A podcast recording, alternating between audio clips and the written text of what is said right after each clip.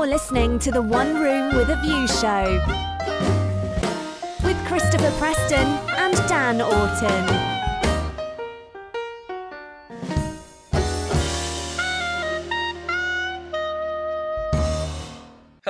And welcome to the One Room with a View show with me, Christopher Preston, and joining me as always is an oasis of calm in this tsunami of chaos is Mr. Daniel Orton. Thank you very much. It's a very nice introduction. I think- I, think I am an oasis of calm. Talking of uh, tsunamis of chaos, however, what's coming up on today's show? Oh, it's an excellent question. So, um, excitingly, and I always like this. I mean, we don't have we don't do this very often, but we have a guest with us today. This is to kind of celebrate International Women's Day to a certain extent, isn't it? Because of the subject matter that we're going to be Yes, discussing yeah. as well. So our some film old, some film new this month is uh, Wonder Woman from 2017, directed by Patty Jenkins and starring Gal Gadot as uh, the eponymous Wonder Woman. And then uh, this year's, as of I think as of time of recording, released just yesterday, This weekend, this yeah. weekend, uh, Marvel's latest Captain Marvel. But their first female-centric superhero. Their first female-centric uh, superhero, Film. played by Brie Larson, directed um, again by the first the first time there's ever been a woman that's helmed a, a Marvel film. of course. Um, uh, Anna Anna Boden and her husband Ryan Fleck. Because They're- Patty they're- Jenkins should have been should have the been first. for the Dark Shoulda, woulda, World. coulda. Yeah. It's well, funny how the history plays out, but there Yeah. you go. Um, and our good friend, friend, our friend, and um, friend, of the, show. and one of the One Room of Review website's uh, Staff most- members, yeah. a star staff member, Star staff uh, members, you're absolutely right, of course, yeah. uh, Just is narrowly behind us, I think. I think so. Yeah, uh, is the wonderful and uh, inimitable Tori Brazier. So I'm very much looking forward to welcoming her to the studio. ah, yeah, just a little bit. Just everything is tinged with fraud in this show, isn't it? You're absolutely right. I think that's a Springsteen quotation. It works so well for us, doesn't it? What else is going up though? We, Um, we, we've got we're joined so- by Tori, and then and then so we're going. then it becomes the all boys club that it always was. and then we're kicking Tori out because I wouldn't want to subject her to the entire podcast. True enough. It's a kindness, isn't it? It's a kindness.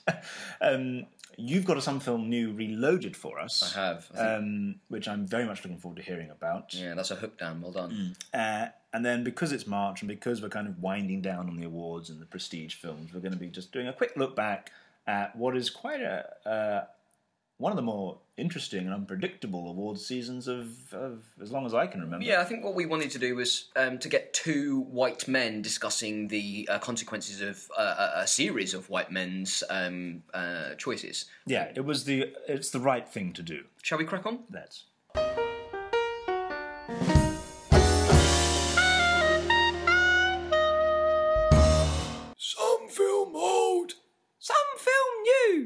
Yes, thank you, Christopher. Uh, some film old, some film new. This month, as I said at the top of the show, is Wonder Woman and Captain Marvel, and we have a special guest with us. Yeah, we've got our own Captain Marvel slash Wonder Woman. Uh, she's not been on the show for did- what did we say about six years? she comes around like no, hey, reg- it a was, regular it was guest. five, five, maybe four or five. It comes around like a general election. yeah. Yeah. well, Thank you. don't speak too soon. I think you're running, aren't you? Actually, I, Well, I I believe as in well. Tori Yeah, Brazier. thank you. Yes, The it's real Tory. Tory. It's party. Tori. Tori is here. Tori from the blog. Um, Is it a blog?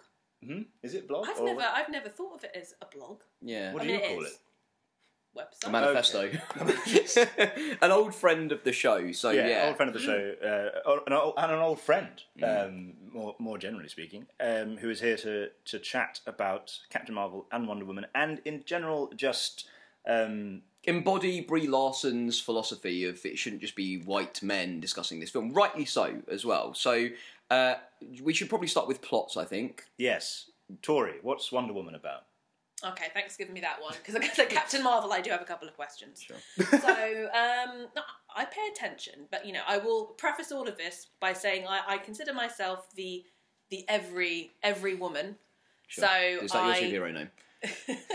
wouldn't that be great? No, so um, I have not read any comics. I have limited knowledge of the canon and how various heroes fit into things. Mm. To what extent do you hate nerds?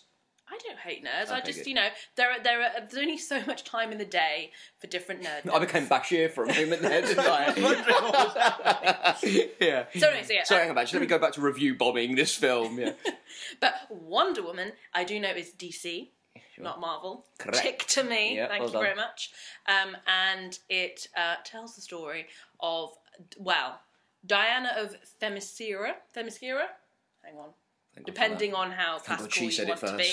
Yeah, or Diana Prince, um, who is an Amazon and she lives in said island. I will not try and pronounce again because I forgot to look it up before I came. She lives in Ibiza. She lives there, uh, and it's um, in a mythical isle, all all women, and um, they're well happy, happy training.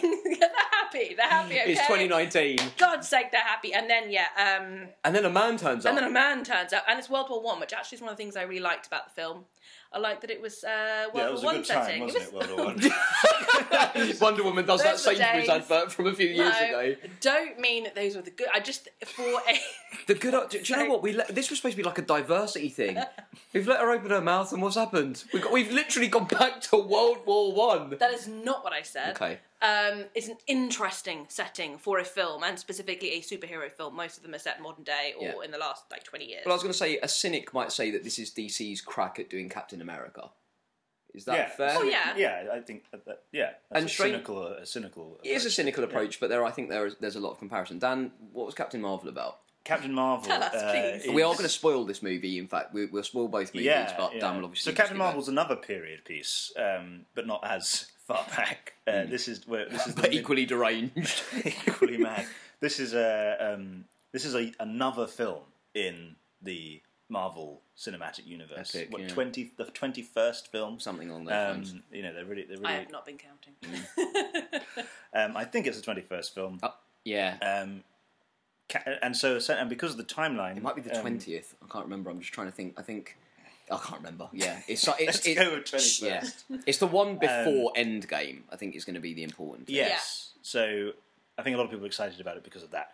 So Captain Marvel, we meet uh, a character called initially at the beginning of the film Vers, played by Brie Larson, and she is a member of the Kree, an alien race of hero warrior aliens, um, whose job it is to protect various planets from the scourge of the Skrull.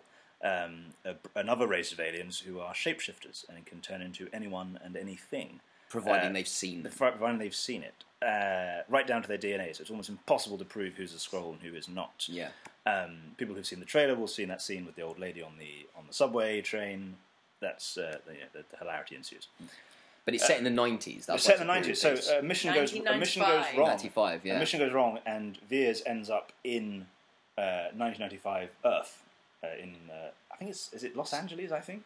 I don't Uh, know. it's, I think it's initially Los Angeles, but the most of it's set in Louisiana after that. yeah, Yeah, and she meets Nick Fury, played by Samuel L. Jackson, and basically it's played the- by Jackie Brown, uh, Samuel L. Jackson, though, isn't he? He's gone through the DA. Yeah, de-aged, uh, de-aged Samuel Jackson, which is done really well. Seamless. Um, and it's the story of how she becomes Captain Marvel. She goes Yeah. from being Vers to discovering that she's story. actually Carol Danvers, and then she becomes Captain Marvel. Or should we Yeah. say Captain Marvel? No, Well- Marvel, Marvel.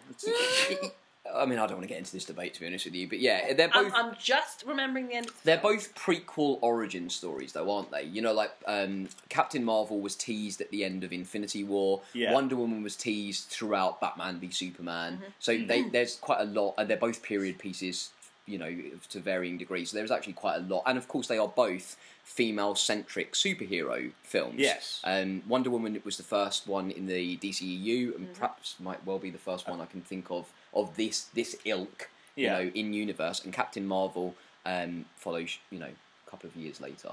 yes, so Captain Marvel is the first female-led.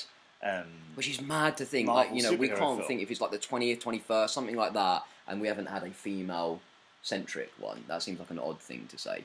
yeah, yeah. But, But- um, it's about time, not before time, I suppose. Yeah. uh, they finally got round to doing it, and it's the first question that I want to ask is probably a controversial one: is that it, it, what you know is that important? I think to play devil's advocate here, like it's um, Captain Marvel particularly has used the uh, its, its marketing platform so specifically to talk about the gender inequality and that this is female centric. Obviously, the tagline is "hit her" and then hero. and technically International Women's Day release. of as course, well. yeah, yeah, Was that in absolutely. America too, or was that just over here? Well, it is international, so one would assume that. Yeah, I yeah, just because was- normally uh, America gets it earlier, but I I, think Yeah. it was worldwide. Yeah. A cynical marketing ploy, if you ask me. But like, is Yeah. it needed? You know, Tori, what do you think? So I'll speak for my gender, shall Yeah. I? Yeah. Um, well, that's why you're here. thanks, thanks. Only for that. I have no valid opinion otherwise. Thank you very much. I Oh, thinking more actually about when I went to see Wonder Woman, just because obviously that was the first, the first female, um, female-led Sure. superhero movie. Um, I would have said before I, I wasn't particularly fussed by the fact that there hadn't been a female-led superhero movie. However, then when I was sitting in the cinema watching Wonder Woman and it started and I kind of got into it, I was actually thinking, this is fucking ridiculous. Yeah. This hasn't happened before. It was weird. As anyone else watching it, I thought, actually, yeah, I can't believe this has taken so long to happen. But at the same time, there are so few female superheroes. If you're if you're going to be um, making a film from a comic book, there are so few yeah, anyway. relatively speaking, you're and right. yeah. obviously, with the whole going to, excuse me, to Marvel more, they had they had to do or wanted to do all of the Avengers stuff first and all of the the bigger heroes. Because in fact, I hadn't really heard of Captain Marvel. I. I will admit, I knew absolutely knew Wonder Woman. Didn't really know Captain Marvel. Yeah, Wonder Woman is a far more iconic Yeah. superhero, I suppose, Yeah, in, in terms yeah. of like just po- popular culture uh, penetration. I suppose you know Captain Marvel. I didn't. I I've never heard of her before the um, MCU stuff. Yeah, I Yeah, well, definitely so agree when they that. announced that Brie Larson was going to play Captain Marvel, that's when I learned about Captain Marvel. Yeah, and I was excited because Brie Larson has been an actress that we've spoken about for a while as well. I remember the first movie I, I can remember Brie Larson being like astounded by her talent was Short Term Twelve. Yeah. um, that came out a few years ago. Was it Short Term Twelve? It Yeah, was, wasn't it's it? Yeah. Term 12, yeah. And um, I remember just absolutely loving that film. And if you look back at that film, there's so many incredible talents that are now taking over the world. You, obviously, a huge champion of the film Room. She won Love Best Room, Actress yeah. with. Yeah. Um, Gal Gadot, I didn't really know anything about. I think she was in one of the Fast and Furious films, wasn't she? She was, yeah, I think that was her Hollywood breakthrough. But obviously, it kind of, I think, worked to her, to her advantage. She hadn't really done much before Wonder Woman because it meant she can kind of embody the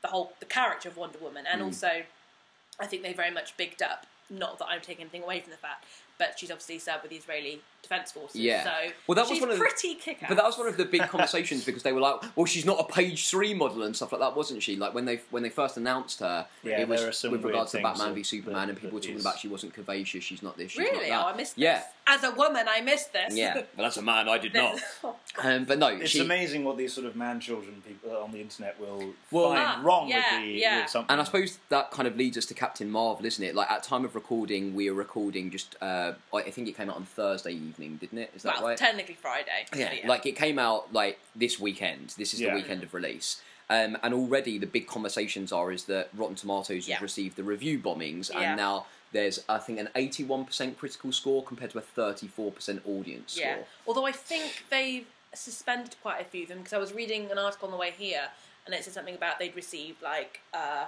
50 something thousand audience reviews and then when I checked it, it was 21,000 and I think they said they'd actually suspended. That's right because of they said that that's it's been out for like 24 hours, Yeah. and um, How to Train Your Dragon 3 Yeah. had been out for like months. Well, I think they said that the number they had in the 24 hours, first 24 hours of Captain Marvel, was more than they ever received for either the first or second Avengers movie. Still. I don't. Under- So, this is like, what I don't understand generally. I mean, obviously, this is kind of this weird uh, gender debate that's going on, and, and I think Brie Larson, some of her comments were taken out of context, and so therefore people are now like, oh well, I'm a man, and so therefore this film isn't for me, etc. But there's something so strange about these superhero films where they become so tribal.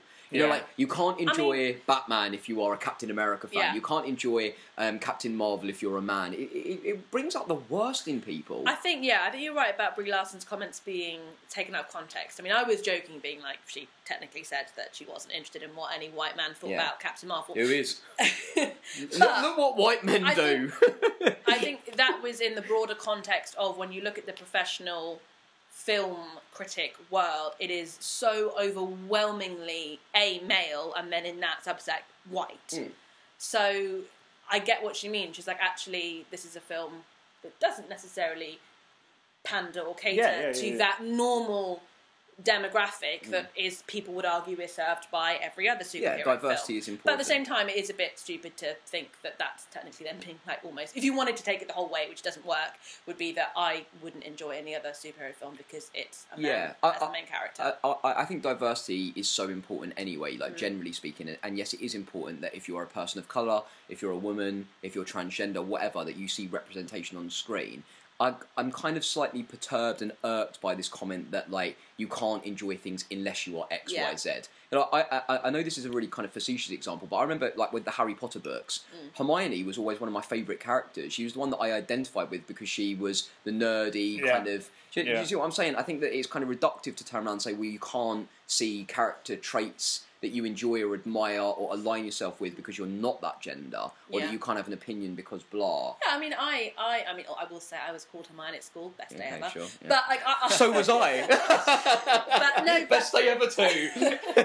but I was gonna say, but I, when I was reading the Harry Potter books, I always was, you know, Harry's the main character, so you, you, you do empathise with him, think about his mindset, follow along with that. So Mm. yeah, I never felt like, oh, I can't do that, some Mm. girl. So yeah, it, it, doesn't work It's to reductive, kind and- of and to say certain- only a certain group of people should enjoy this. I think the important thing to say is that kind of almost advertise the film to the groups of people who wouldn't necessarily go and see it. yeah.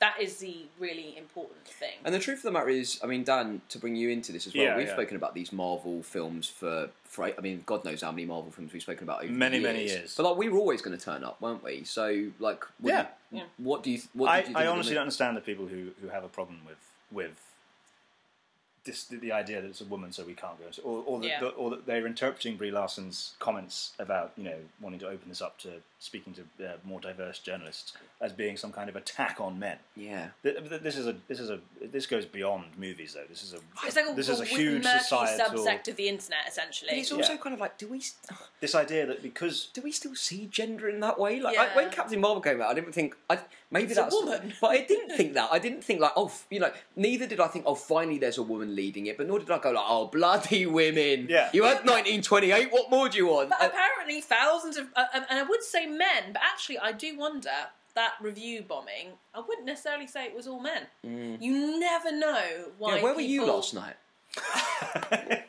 What went? I am pointing my Sorry, finger listeners, at if you. you could see the face that Tori just pulled, a good lord, it looks good kill, uh, and rightly so. Dead. Yeah, good- that's fair enough, yeah. Um, but but you, but you know what I mean? It's weird. You would assume, oh well, that just must be like some weird, horrible, murky Yeah. depths of the internet. They're all men. Probably aren't. Mm, but But I don't understand people who literally they just wake up and go, "No, I'm going to do today? For- I'm going to go and want tomatoes." for Yeah. many people, for many, for too many people, it seems today, everything from from movies to TV shows to politics Mm. to, to, to, to, to the you know to gender, it's a zero sum game for some reason. Yeah, And, j- you everyone and just it's like, to oh, fight so, all the time. You know, pi building up women is somehow at the expense of bringing down men, and it's mm. not. It's just such a Um, shame, isn't it? Because these movies are supposed to be like it's night for me, and, and maybe I'm speaking kind of very personally here, but like seeing nerd culture or geek culture, whatever you want to say, uh, become go go to its zenith. Mm. You know, comic book movies. Like if you like comic books when I was growing up, you were you were like on the periphery of society. Yeah. It certainly wasn't mainstream. Think now- that now you'd think, well, do you know what? If if you've come from that point of di- being disenfranchised, wouldn't you be come one, come all, live and let live? The fact that it seems more toxic than ever, and this transcends the Captain Marvel debate. You know, like um, Star Wars, it's kind of almost become that you can't even enjoy those things anymore because they're so full of poison. You know, it's a shame. Yeah, it's like just very briefly because I don't want to take us massively off topic. But again, I We will actually talk about these films. I like I like Star Wars, but I, I wouldn't consider myself a diehard fan. I don't I don't know all the backstories. I don't know. I can't. remember That's because you're a character's woman. Oh my god. We'll deal with this later. Sure. But um, for Not example, don't want to hear, hear what I'll say to you. Um, but Han Solo, the Han Solo film, right? I went and enjoyed that. I'm, you know, I agree that you know maybe didn't need to know that backstory and Yeah. it wasn't Harrison Ford, but like I went and, ob- objectively as a film, it was fine. I quite enjoyed it, but people were determined to hate it Yeah. or like no you can't like that and then the whole thing about like people having opinions and not allowing others to hold the opposing view Yeah. like, they, they, they take that as a personal insult that so- you disagree and like that's people need to get over that But it's a strange quirk in criticism because surely film criticism is all about discourse and debate. Yeah but then you will meet that- there are a few and hopefully not many you know most professional critics should be able to have people disagree with them. And also always i mean i try to put in my reviews that like it's my point of view. Hmm. if i say i think this i'm not saying it is this? I'm saying i thought it No, i yeah, felt well, criticism this. is is uh, ultimately and yeah, fundamentally so I am totally open to the fact that I think that Captain Marvel will have quite a, a wide range of mm. reviews from both critics and audience mm. because some people will just have really enjoyed it. It's a good fun film, not the most technically perfect ever, but really really loved it. And others will have gone along and been like, meh, mm. bit subpar. Well, that takes us quite nicely to our yeah. opinions, I think. Then, so like, what did we think of Captain Marvel? I I enjoyed Captain Marvel. Um, it certainly wasn't my favourite of the Marvel films. I know we've, we've now got like twenty one to pick from. Apparently, Uh, allegedly, allegedly. we've now got twenty-one. Twenty something. Uh, we've got we've got around twenty ish Marvel films Yeah. now to, to, to, to to enjoy and to have watched, and uh, this wasn't my most favourite of them. Um, but I, I, I liked it. There was it, it takes so my biggest problem with Captain Marvel is I feel it takes a little while to really get together and Yeah. and take off. There's a lot of it, it takes too long to to get going, if that makes sense. That was I all, that was that. my feeling. There was a lot of kind of uh, a lot of preamble and I don't, the also, pacing to seemed a stick bit off. Stick with it as well to get the story. Just a reminder, we are going to spoil this movie. Yeah, so it's about to come now. Yeah. But so you know, to to, to work out because obviously she doesn't know herself what her, her history is. She can't remember. Yeah. So you've got to stick with that. So if you're in a very lazy mood or you just don't give a shit, um, it will A little column you. A, a little column B. Yeah, it, it, it will annoy you. Hmm. Um, I didn't mind it, but actually, I would say my criticism was maybe I actually thought the plot wasn't the strongest. I still enjoyed the film. I liked her as a character, Yeah. although I do have some issue with actually her being a little bit bland I. I disliked this movie. but I'm going to say that now. I I dislike. I think this is really uh, lesser Marvel. I would put this in the same category as was- Thor, Thor: The Dark World I and stuff like but that. I love. I I, think- said I love Thor: The Dark Okay. World. So for me, Thor: The Dark World and this, I But, think but, but if, if we take that as a point of like relative kind of people thinking that they are like poorer Marvel films, I I thought that the first act of this movie was basically unwatchable. Uh, I di- actively disliked everything, and I think that a lot of criticism is going to be leveled at Brie Larson wrongly. I think that the ca- the character was poorly written. Mm. I you know Oh yeah, that's what I was going to say. It when I said she was a bit bland, it's not that it's not for want of her trying, mm. but I feel like but there's no set personality. There's there's a little bit of Alien, a little bit of Warrior Princess, a little bit of mm. Terminator, but then imbued with the the off the peg Marvel sense of humour, that snark that we've come to know. I don't think it, it- it worked didn't very work. well with um, the whole. I can't forgive me. I can't remember what were they. The Star Force team is that what they were? Something like that. That Yeah, with yeah. with Jude Law. Star Force. It yeah. was uh, their relationship, obviously at the end. Transpires is very different, but it, it didn't really work when he w- like It's he made some comment about like, "No, I used to find you funny," but and I was like, mm, The problem Yeah. with Jude Law, of course, is that it's always Jude Law. F- franchise eater wasn't, Jude Law. Wasn't he an interesting? I didn't know he was in the film, and he pops up, has a pretty big part. And forgive me, Jude. Your career. I know that you listen every month. But um, it's a great career. Whether it's a good part or not, it's a great career move on his part because he's not been in anything major for a good while. And whether Wait, or not isn't you he? think He's this, now Dumbledore. yeah. What more do you want? Jam on He's it. in all sorts of but franchises. we're, we're talking about quality here. This is true. Oh, okay. Blimey. Yeah. But, You can um, come back. You're injecting the kind of toxic masculinity this this show show needed. But what I mean is that um, you know, he he had his moments very much so in the early two thousands, and mm. then kind of was quiet. Yeah. Slash, if you want to be generous, doing theatre. Yeah. And he's kind of come back around. That So. I'm being really savage. He's in a far better place Yeah. than I am. That's like that's like an actor's version of going off to a farm, isn't it? Yeah, you're going off to theatre, Jude. No, no, it's just that's not where the money is. Everybody knows that. Um, not that he would probably want for it anyway. But no, yes, sorry, I did actually forget about. You're- you're we're going off on something Yeah, here. sorry, Uh, but anyway, coming back. He, he, yes, I agree with you. I, I was just very thought much was- like this he's is. Jude Law Uh, as Jude Law is just. I just. uh, There was no. There's no character there. He's just Jude Law Yeah. Some contact But it- lenses. Also, yeah, in. the, the lens is the eyes. It's that thing say. that Marvel does though, which is get really kind of famous actors like Annette Bening was in this movie. Not that you'd really know. She Mm. No. plays, plays a kind of nothingy supporting role. Although, Jude you know, Law being a plays a good- nothingy So- supporting Being a good role. actress, I feel she did a better job than Yeah, Jude true, Law. true. Annette Bening's going to elevate anything, but it was a Yeah. nothingy role. And then you've got callbacks to um, like Lee Pace came back as Ro- as I. Ronan. And I was so proud of myself for remembering that a that character. I was like, I think I've seen him before, and I swear it's Lee Pace. And then every time He it was came on his, I was trying to like look One. beyond the blue and be like, is it Lee Pace? I think this movie does well out of the fact that they play it as a nostalgia piece, and you're like, oh, there's Yes. this is the '90s, as exactly as I, remember. I read some. Two-way read, pages, I that read kind recently of that they tried to shoot a lot of the action scenes like '90s action movies. Well, it- well, my friend Nice. last Yeah. night turned around and went, "Doesn't this remind you of something like Farscape?" And I was like, "Yeah, but for the also wrong reasons." the the um It did. It, your mouth. it did. It Yeah. made me think of like things like Space Precinct and stuff like that. Do you remember those kind of crappy? yeah, like, yeah, yeah, it just no, I- reminded But me I of think that. I am. I am somebody who likes nostalgia. I'm happy to be manipulated by that. That's Mm. one of the reasons.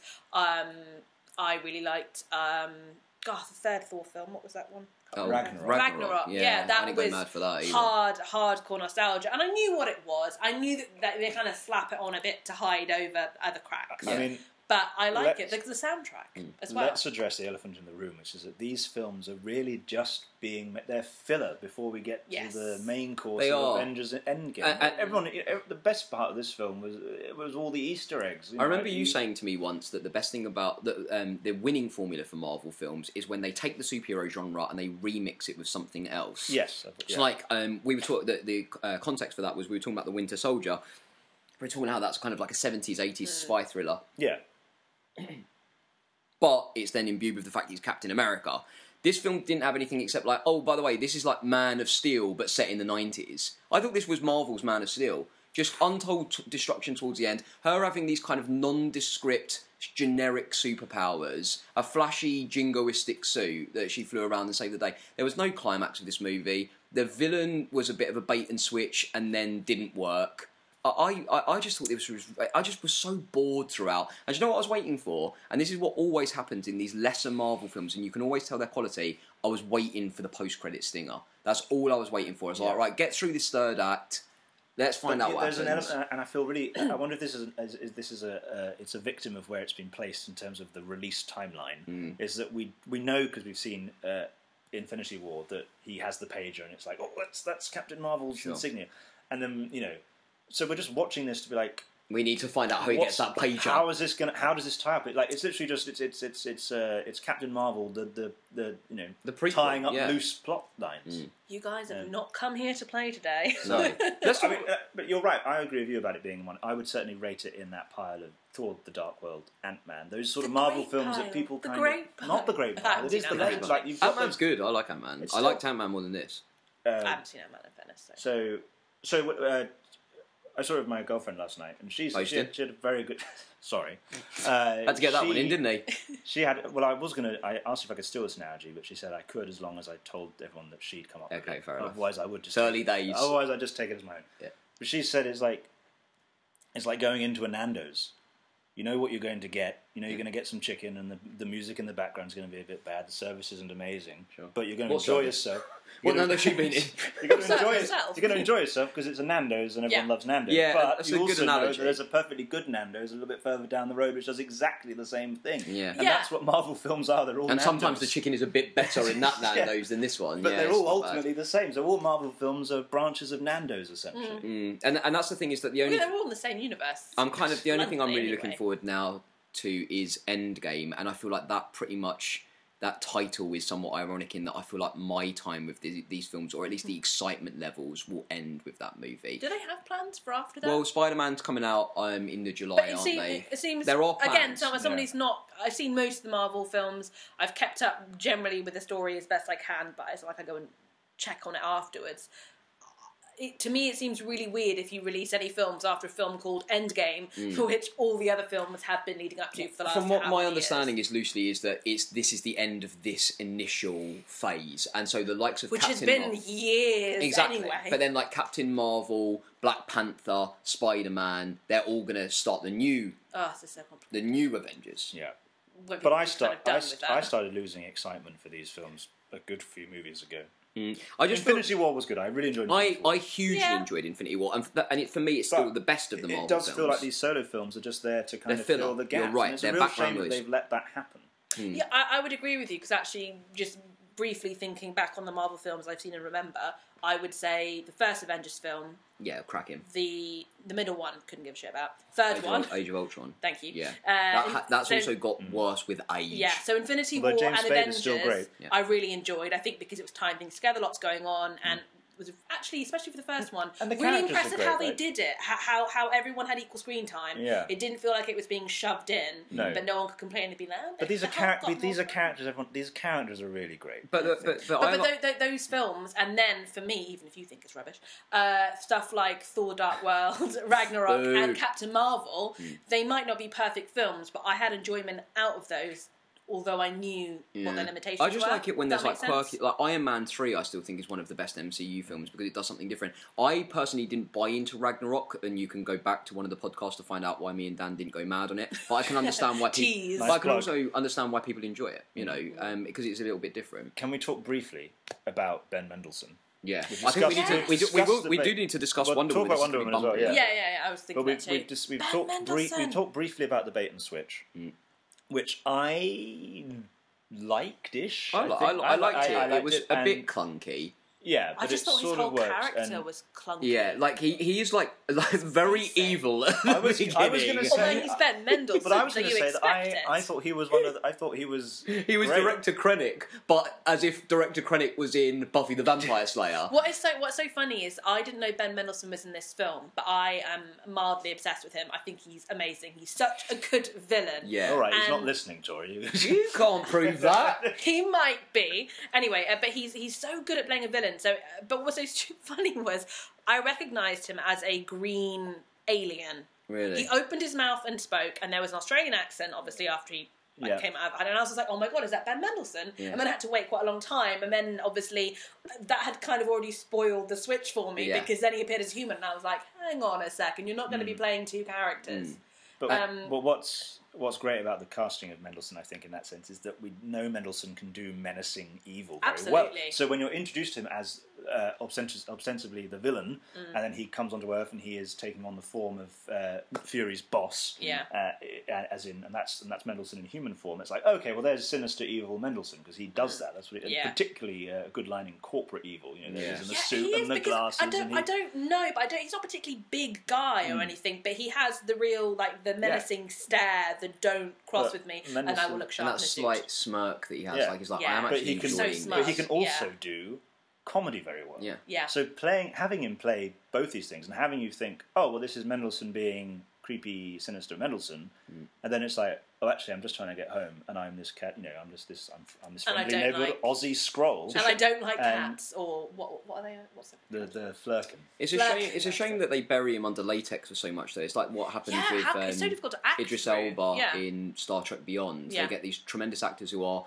uh, like Idris Elba, who are very very nuanced But you- faces. You, you barely, almost the eyes you couldn't even recognise. Yeah. It's just the voice. Makeup. It's It just was- the yeah. voice. He does very well with what he's been given, and, And mean, it- It's it- a very uneven part. he was the best once he, once you once uh, Talos comes out as who he really is and what he Mm. actually is doing, Yeah. and they can they He's like a lighten the refugee mood sub- somewhat. It's Yeah. it's actually and, and Samuel L. Jackson is cracking. Like because let's be they, we, honest. we need a minute. I feel like Samuel L. let's- Jackson, but the thing about, I mean, the, the, the cynic could turn around and say, well, he is just playing like Nick Fury is a role that he knows well. Yeah. But like he, for me, he he's great in this movie. I- actors I make their enjoyed it. career on playing themselves or a type of themselves. You Mm. don't have to be a great actor to be a good like movie star or a Yeah, good yeah, part yeah. of a film. look at Jude Law. He, he so uh, this is Christ, not, he's taking a this real is- bashing, hasn't he? Sorry, Jude. This is, It's this is because you not- didn't get the part of Dumbledore, isn't it? This has really come back to, to bite. This this is this is not me um, weighing in on Samuel Jackson's um, acting talent. He's a good actor, but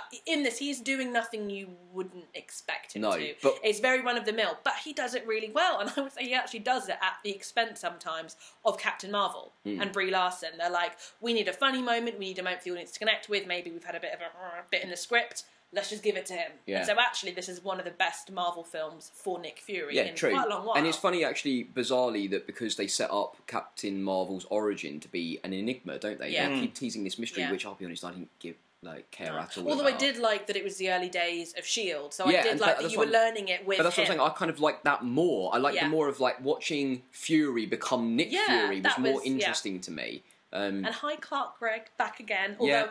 uh, I will say on him, his he- CGI was slightly. yeah, there were a couple of moments where his eyebrow slash eyes, you got a glimpse of like, oh, that true. didn't work. That looked. We do need to talk about Wonder Woman. Oh, yeah, go on, And I yeah, think that Wonder let's Woman, talk about Wonder Woman like as as a as a discussion kind of in contrast to Captain Marvel.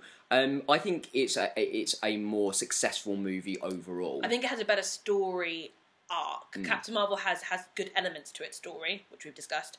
But uh, Wonder Woman kind of it sets up the origin is is quite clear to follow. You understand it. Yeah. Also, pretty good marks from a classical point of view. It's pretty on with the with the mythology of the Amazons, and it, it, it feeds. Mm. That's why you're here. Yeah. Top It marks there feeds- from the classics grad. Yeah. it, it, it feeds then well into. She's what- a classics grad first, a woman second. Ticked all today's boxes.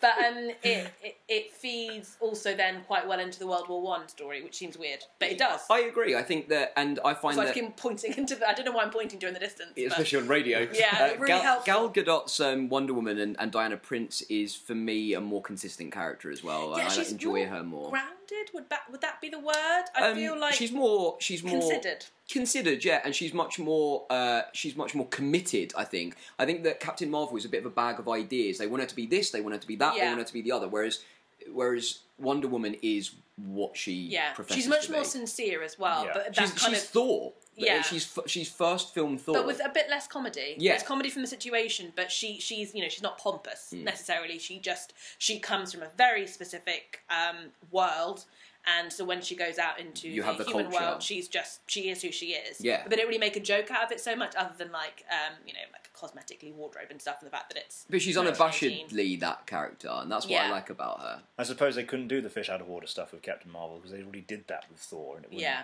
wouldn't work as well. Even though that And also, would actually, have been a they lot done. funnier. Yeah. If they done too, having said they didn't make too much fish out of water with Cat, with um, Wonder Woman, they didn't. They only did it in the fact that obviously she was going into a reasonably repressed setting for for women, but they just they didn't make the comedy yeah. out. I think if they'd made comedy out of that, I would have had an issue. Mm.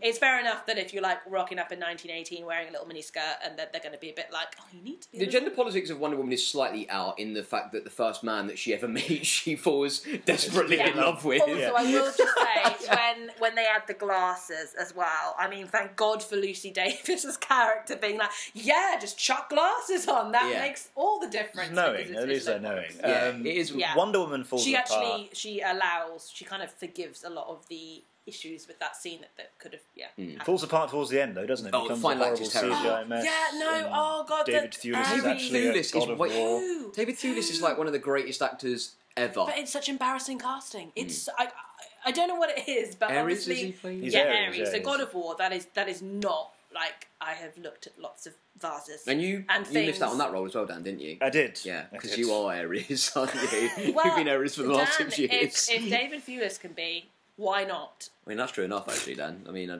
No, you it's a good point. It's a good point No, well made. he, he, 'cause It he, don't- worked, he, he worked well before obviously the reveal of him being Ares. I can't remember what his character was called even, but he Lord, worked- he's Lord something. yeah, or was he, he Lord works, something? he, he works well. He works well as the like corporate parliamentary body Yeah. person who might be, a, you know, I thought maybe he would end up being on the evil side, but not actually be Ares. Isn't it quite obvious he's the bad guy from very early on? They tried to they, they pushed too hard that it's I Danny think Houston. no. I think I I, I uh, uh, did figure it out earlier than Yeah. it was then shown, but I then just we've, we've seen too many of these films that it the becomes whole, quite. but They- yeah, the there's whole a formula, isn't there? Yeah. the CGI ness, his even the way he was like Diana, it's Yeah. just really well, cringy. like he was it for a bloody second. hell. Jeez. No, but that's Thanks, what I mean. It was, it was that convincing, right? Or Yeah, not? yeah. It- mm, One, yeah. one, Wonder Woman's got a, a, a very, very good first act. Uh, it's got a couple of stitches missing, perhaps, but it's mostly very good. I, I know um, it's probably become a cliche now, but I love the No Man's Land sequence. I, re- I, I Mm. do you know what I loved about Wonder Woman is that she became Wonder Woman in Yeah. this film. And in Batman v Superman, you've got a Superman that doesn't really want to be Superman, which is totally against the character.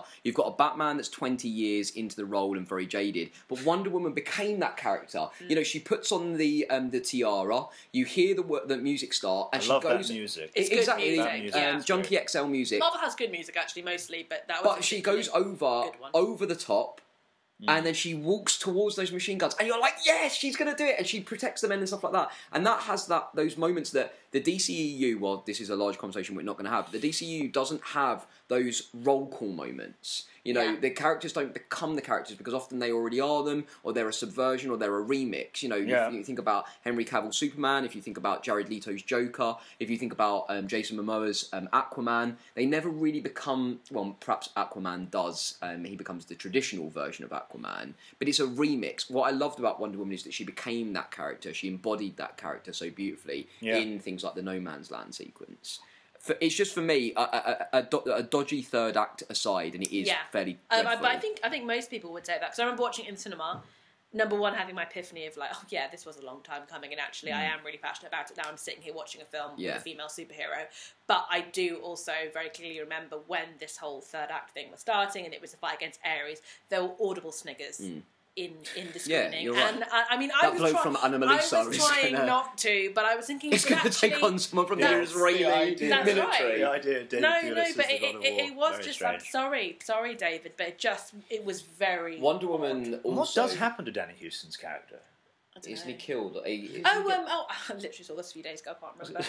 she, she kills him, doesn't she? She yeah, she she kills kills him him, in like the watch in the watchtower. I think. Oh, he does get. I'll tell you another get thing that Wonder Woman yeah. does really well, though, is that it does well out of the fact that all of those other movies were like cack. Well, I will, I will say she it was a low bar. Captain had Marvel to, is she had to relatively poor in terms of the things that we've seen. Yeah, but then also Marvel has thrown a lot more crap at the wall to see if it will stick. True, true, yeah. DC less so. I think that might take us to Bob's. yeah.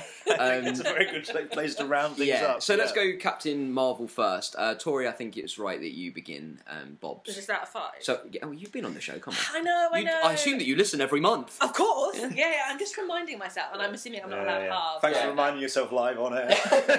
Brexit hasn't touched the one room You're with a view welcome. show yet. Um, I'm, I always, I, I swear, I know halves aren't allowed, but I'm always asking just in case. no half. Still no harm. No half measures. No half. Right. Okay. Well, to counter to counter what you're going to say, I'm going to go for a low four. Okay.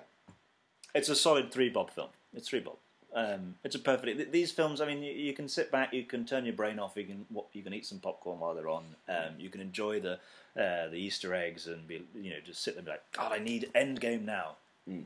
But it, you know, it's a perfectly good. I, I hope I hope maybe they it gets a good sequel and uh, or I hope that actually she becomes a more interesting character in Endgame with any Mm. luck. It's funny, isn't it? Just before I deliver my uh, my my Crushing score, blow. is what you said then is that actually you're, we find more and more that these characters actually these solo outings aren't anywhere near as interesting as the team ups. So like Captain Marvel for me will probably be more interesting when she's got people to play with. The same thing happened to Doctor Strange, and I know that this is kind of blasphemy, but the same thing happened for Black Panther. I find Black Panther far more interesting in Civil War and Infinity War. I just War. think You know, I, They- they- I they have about to Doctor be- Strange yeah. again. Sorry, Yeah. I keep I think forgetting they, about they have to. It, it, when when you've got to fit so many iconic characters who potentially had their own films or are going to have their own films Mm. into one, and they've got to ha- certain things have to happen, certain discussions have to. It just means that they have to be so much more disciplined you're in right. their writing, and they have to have to be really uh, think of the essence of the character and distill it Mm. into those films, and that's actually much harder to do. I would have thought, And that's why I'm going to have to give this film two Bob because I was just bored throughout it. I'm looking forward to the films that it's kind of setting up, and it, I do put it in the same echelon as like Doctor Strange, which is like I'm sure that the character is going to grow, but this film was very bland and, and forgettable for me. Happy International Women's Day. Wonder Woman. Oh yeah, let's do Wonder Woman. I forgot about that. Yeah. Um, for, I'd like Tori to start because I'm still mulling between two. I say I'm the barometer, am I? Yeah. Um, I, I, I will. I will probably again go for low four, Bob. Hmm. I'm, I'm very. I'm a three and a half. I kind of. It's weird. I know about Ah, these. get out of here I know with it's your not halves. allowed, Get out of but here I know it's really halves. funny when I'm watching a film. I'm always like, I try not to be too much of an asshole and be like, it's a one or a two. Yeah. But you know when you kind of know, you're like, this is a two. Or you're like, oh, I'm blown away. This might be four or five. But Yeah. I so often go to films and enjoy them, but I see their limitations, And so I'm like, oh, I'm so in the middle. But I am going to go low four because, especially compared to the rest of the films that DC have done. I think, I mean, like it's a shame about that fight, that third act in Wonder Yeah. Woman. It really does let it down. Um, you know, the general plotting is a little weak, but again, a solid three bob film. Um, but I We're think champions of the with, three bob, though. with the caveat that this film is actually The Henry caveat. Jesus. with, the, with the caveat that, that this is a, a better three bob film than Captain Marvel. I think Wonder Woman does just Yeah, peg uh, Mar- Marvel Carol Danvers to the post there, just Oh. ever so slightly. I watched Wonder Woman again before I saw before I see Captain Captain Marvel. Marvel. I could happy don't, don't see Captain Marvel again for a while. Yeah, I um, I'm gonna uh, join forces here with Dan and say I'm gonna give it three bob. However, I gave it four the first time I watched it, Mm. but it hasn't got that rewatchability. And the more you, the more I watch it, the more I realise I love the first two acts, and that final act totally Yeah, lets it when I was rewatching it last week, I thought exactly that. As I really if you haven't seen it before, you'll probably enjoy it um, enough for it to be a four bob film. If you're rewatching it, it's a it's a three bob film. Yeah. probably, yeah, good three bob. Well, thanks, Tori. We'll see you again in about six years. Yeah, great. I think it was five actually. Yeah, fair So, Yeah, see you in what 20, 2024. Thanks. Thanks, Tori. Bye. Bye.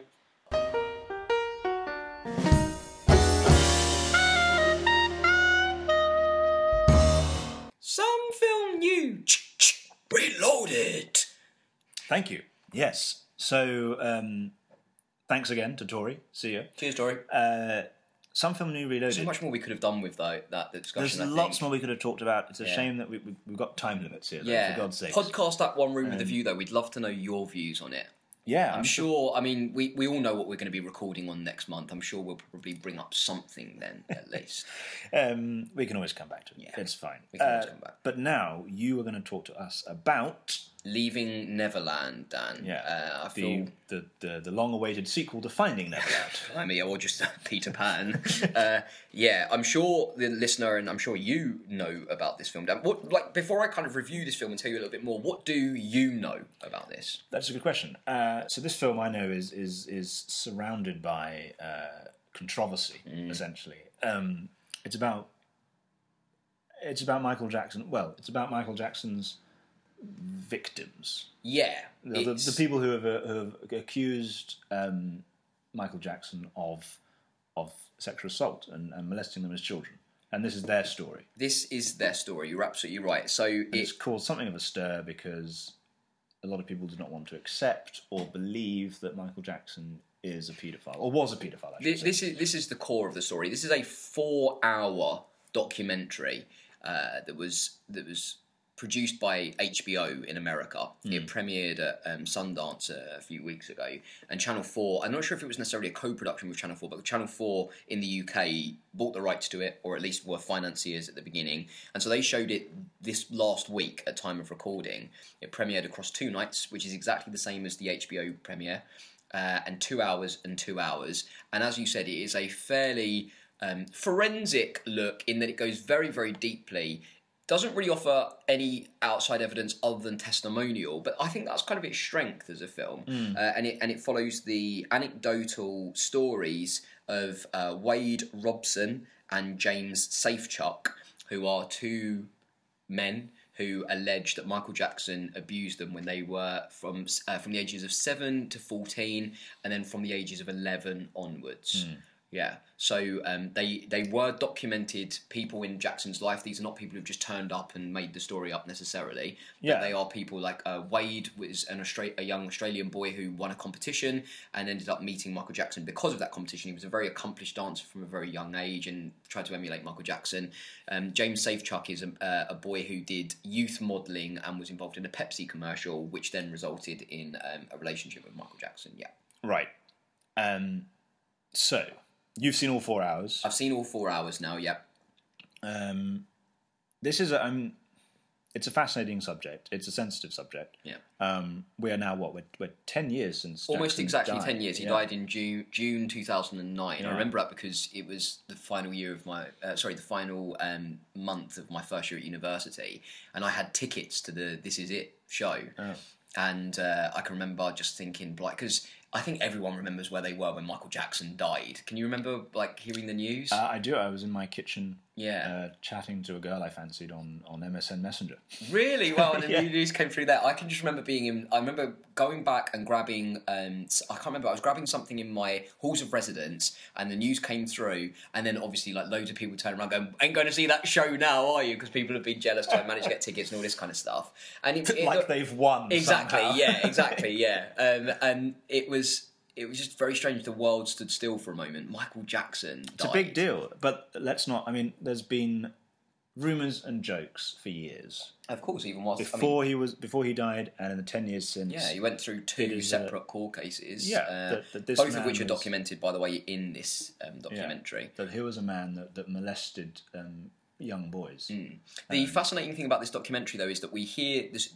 I mean, the the documentary as a whole, but obviously the bifurcated parts, both come with trigger warnings because the detail in which the two men go through, like um, convey, uh, and the the allegations they make are incredibly explicit to a very distressing level. It isn't the. It's not euphemistic. They they Yeah. say in explicit detail what they did to Michael Jackson, or allegedly what they did to Michael Jackson, and what he allegedly did to them. Do you think that helps? Yes, I do think it helps because I think, regardless of what you believe about Michael Jackson and these allegations, your comment there before really, really sums up what, what Michael Jackson isn't a man; he's a myth. Hmm. He's a modern day legend. You know, he's an icon. I, I can't think of anyone in my lifetime who has been as famous or even close to as famous. Even when like the the Directioners and the Justin Biebers and all this kind of stuff, they don't they don't get anywhere near Michael Jackson and his and his fame and his infamy. Uh, what's fascinating about this documentary is that you do get the testimonials from the two men, but you get them also from their family members. So we spend a lot of time with their mothers in particular, Right. and in the second half we begin to um, spend time with their wives as well, which is really fascinating. Do, do, are any of the? I mean, who else is involved in this documentary? Are, do, No one from the Jackson side. no Jacksons. Nope. And Dan Reed, who directed the film, has said that was purposeful because he said, "A, what what are they going to say to you? It's going to be the exact same party line that they've told for years. Yeah, that's but. B, it's the victim's story. Yeah. And you know, if this and I mean, this is the story. This is the line that always comes back to is that Michael Jackson was quite open about his relationships with these boys. He obviously vehemently denied the sexual side of it, but Yeah. the hand holding, the sleeping beds, all that kind of stuff was well known, and, and he held his hands up to it. Um, and I think the thing is, is that people and the mothers say this as well. It's like you know, but it was Michael Jackson. But if it had been any other businessman, Yeah. the story would be different. So I'm, I'm, I'm remind. I, I have obviously uh, I've seen reactions to the Snippets and films. things, I've seen yeah. reactions to the films mainly. Well, I haven't actually seen any clips from Oh, it, okay, well, but I have seen people reacting to things. You know, it's people- basically a talking head documentary. You know, and I think it was uh, Louis Theroux tweeted, um, "If you can't see that Michael Jackson was a paedophile after watching um, uh, Leaving Neverland, uh, you're being willfully blind, and if you're campaigning against it, you're actively colluding in the silencing of victims." Now that is quite a bold claim, but uh, and and from a such a uh, established documentarian as as Theroux, um, that is a bold claim. It is a it is a strong assessment of the film. What do you do you it's agree hard, with it? I mean, it's very you- difficult because the the case against the film and the allegers uh, are uh, that the, the story has kind of changed a few times, and that Michael Jackson has, in a court of law, been found not guilty.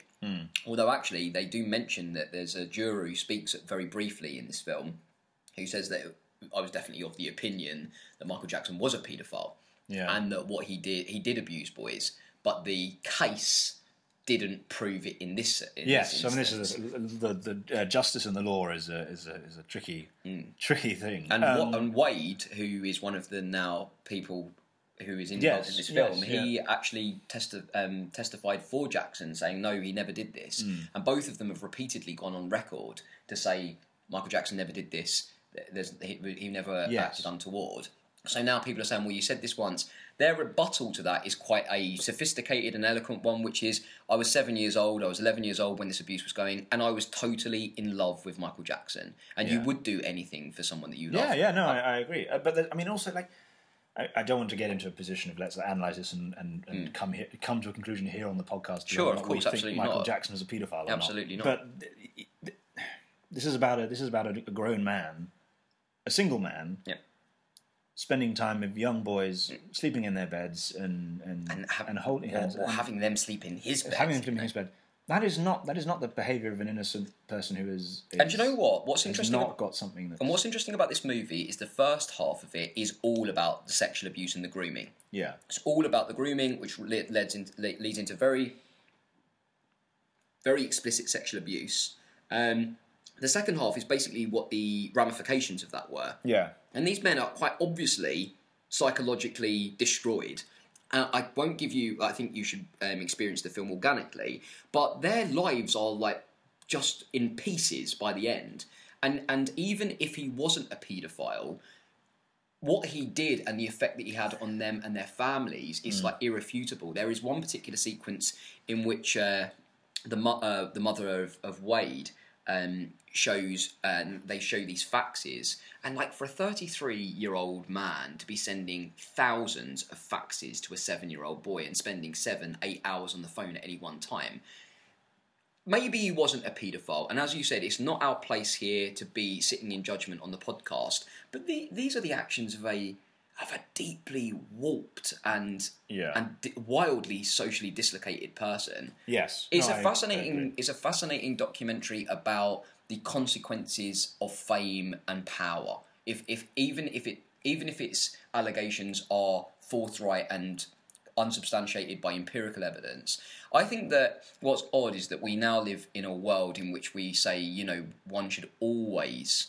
find truth in in victims. You know, we should always believe because Yeah. for too long there's been this narrative that's been perpetuated that, pe- that people who are raped and sexually abused and all this kind of stuff. There's, you know, people didn't believe them. There was reputations and things like that. Now, for people to turn around and for these two men to kind of come forward and, and then for us to be so like, oh, well, it was Michael Jackson. I love Beat It. I love the Bad album. I can't, I can't give up my culture and I can't give up this chapter in my life. What do these men have to gain by by making it up, by lying about this? Well, they, possibly- people have said money, but I just wonder. I don't know. I think that there's a difference between blackmail and there's a difference between extortion, and then people are saying, you know, it's very, you know, isn't it convenient because it's the 10 year anniversary and all of this kind of stuff. And I, I, suppose the cynical part, you could say yes, but like you're going on record for the rest of your life with this stuff, and Yeah. the details in which they give.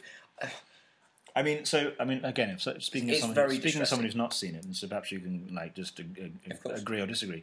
But you know, another uh, reaction or consequence of this film is that James L. Brooks has come out and said the that Simpsons they are episode, pulling? Yeah. that Simpsons episode, which he guest starred in from syndication and from broadcast in America. But that is never going to be shown on television again because of this documentary. And he cites monstrous evidence, is what there's a quote he used. Monstrous evidence in this documentary. He says uh, James L. Brooks said the other day that um, he doesn't believe in book burning. However, Yes, this is our book, book and we and can can remove a remove a chapter chapter. of it. And you know, this will feed into the same discussion, Dan, that so many of these allegations uh, breed, which is you know the R. Kelly case is going on at the moment. Woody Allen has been mired in controversy for years, and it's always coming back to this notion of can you divorce the art from the artist? I can't give you a universal answer for that, but what I can say to you is that after watching this documentary, I'd feel uncomfortable listening to that music again because the the seed of doubt has been sown, and I do champion this new wave of disposition, which is we must believe victims. Absolutely. we must believe victims and these stories, and that Michael Jackson was in a tremendous position of. Uh, sorry, he was in a position of tremendous power yeah, and influence. And I think that, I mean, what more evidence do you want? These two people have gone into this detail, etc. And uh, you know, I, I ask you to watch it and make your own own minds up, I will. I will. but don't be blind to it. And you know, I'm sure that this is only going to cause more conversation regarding this debate.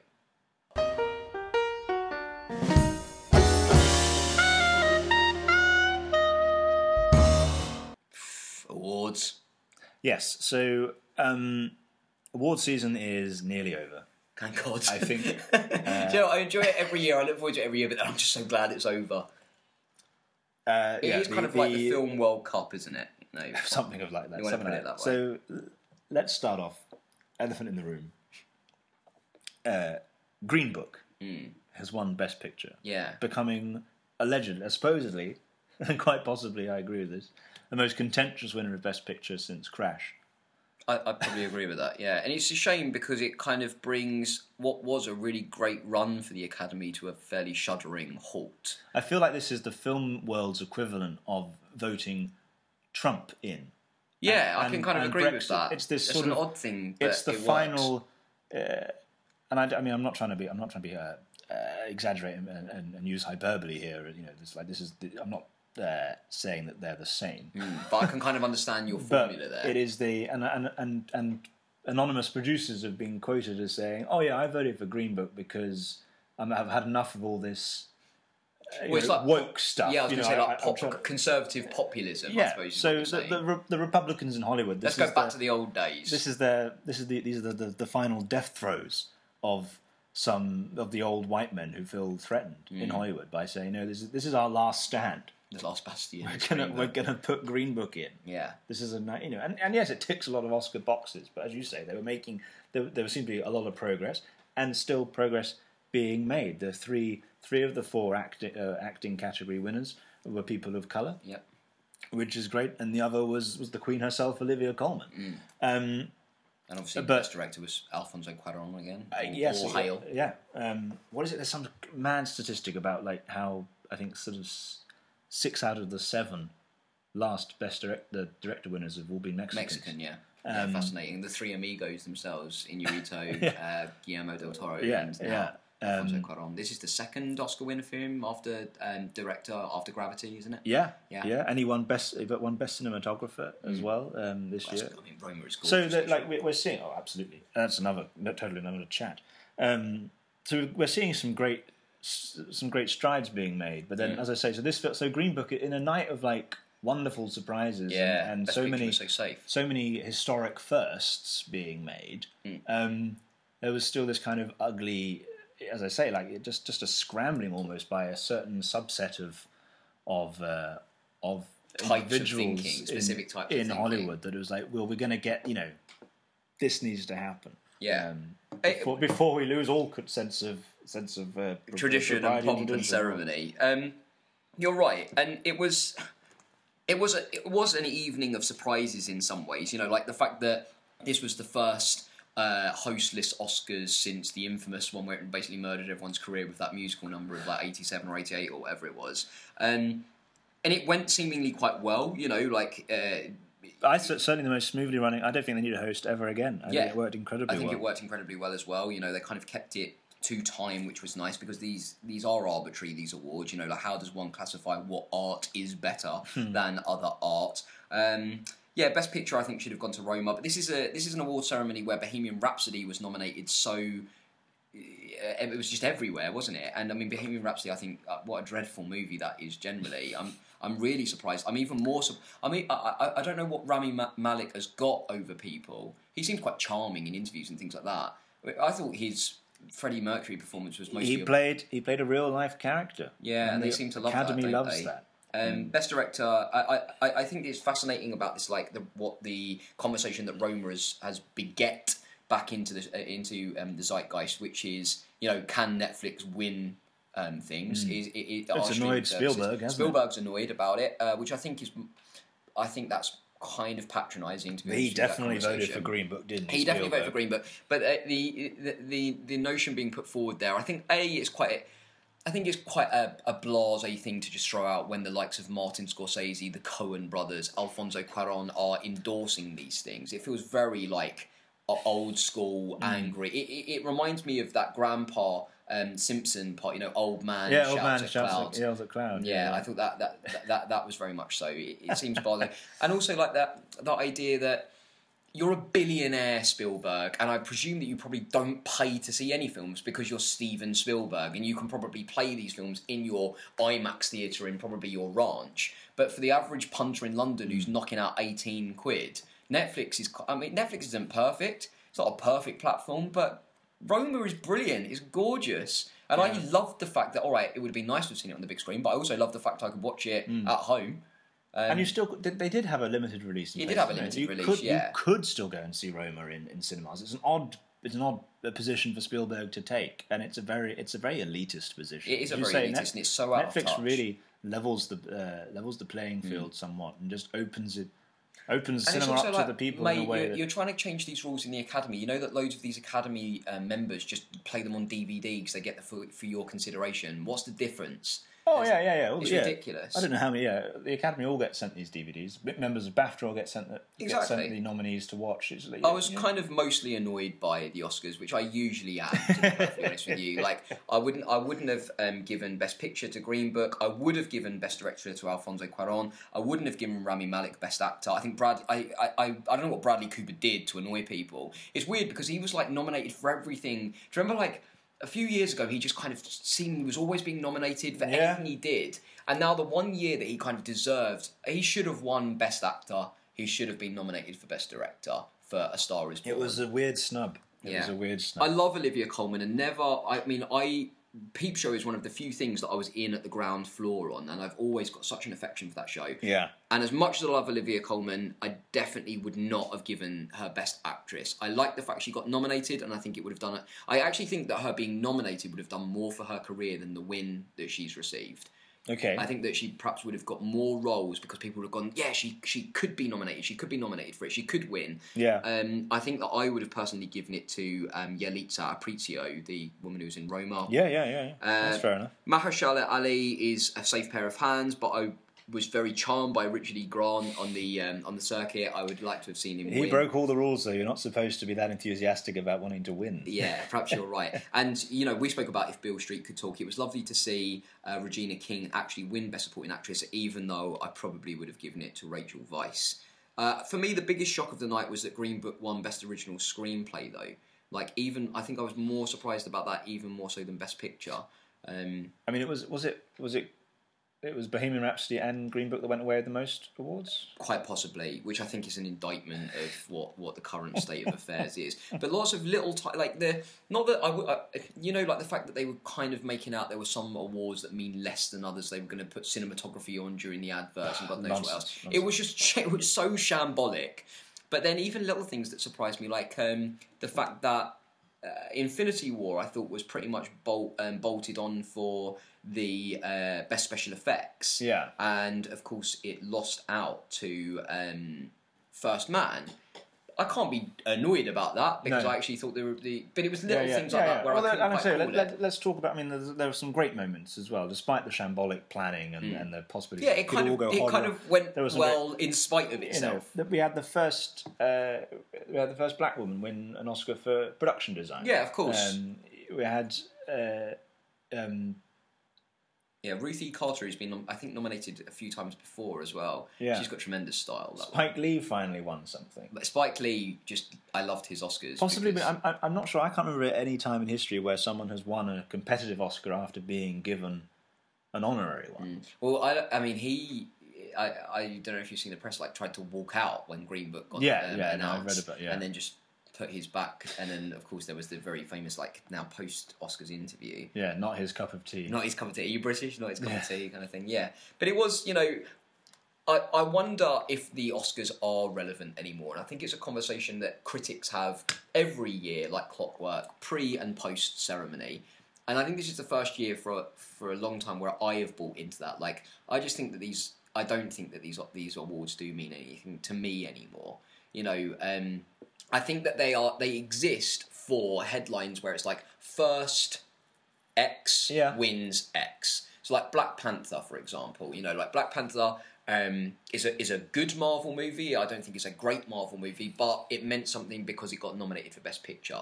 Soon we may well have a superhero movie that wins Best Picture, and then it will be the first superhero movie that ever wins. I wonder if it's now just the, as you said, uh, pretty much to introduce this segment, is it this old bastion of people that are very gradually being horsewhipped into the future, and the, and the headlines that leak out from that process? I don't know.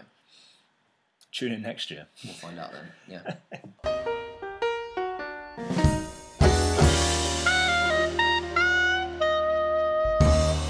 Right, so housekeeping. We don't have a jingle for that. No, never have, never will. A bumper episode, Dan. It's certainly um, Been a lot on. Yeah, it's been a lot going on. We've got another podcast coming out next month. Yes, as always. We're going to be doing Avengers Endgame, um, although I'd like us to keep the some film old. Oh, I'm very excited about this. Same. This is, uh, this is this was your suggestion. It's really left field, Hmm. uh, an unusual choice, but a uh, a great film. Yeah, I'm looking forward to it, Uh, and we can I definitely wait confirm that talk that about it. conversation will go on. Pro- probably will be a slightly bumper, some film, some film old, some film new. Hmm. So do tune into that towards the end of April. Dan and I will have just been coming back from our uh, trips across Asia together, so bear with us during that time. Other than that, do go and follow the blog, the Yes. website. Uh, one room review. Uh, so um, Captain Marvel has also been reviewed for the website by by Steph Watts. So do go and read her review and what she thought about it in comparison to um, Christopher's damning verdict. www.oneroomwithaview.com. You can follow us on Twitter at One Room with a View. That's numerical one. Like us on Facebook, One Room with a View.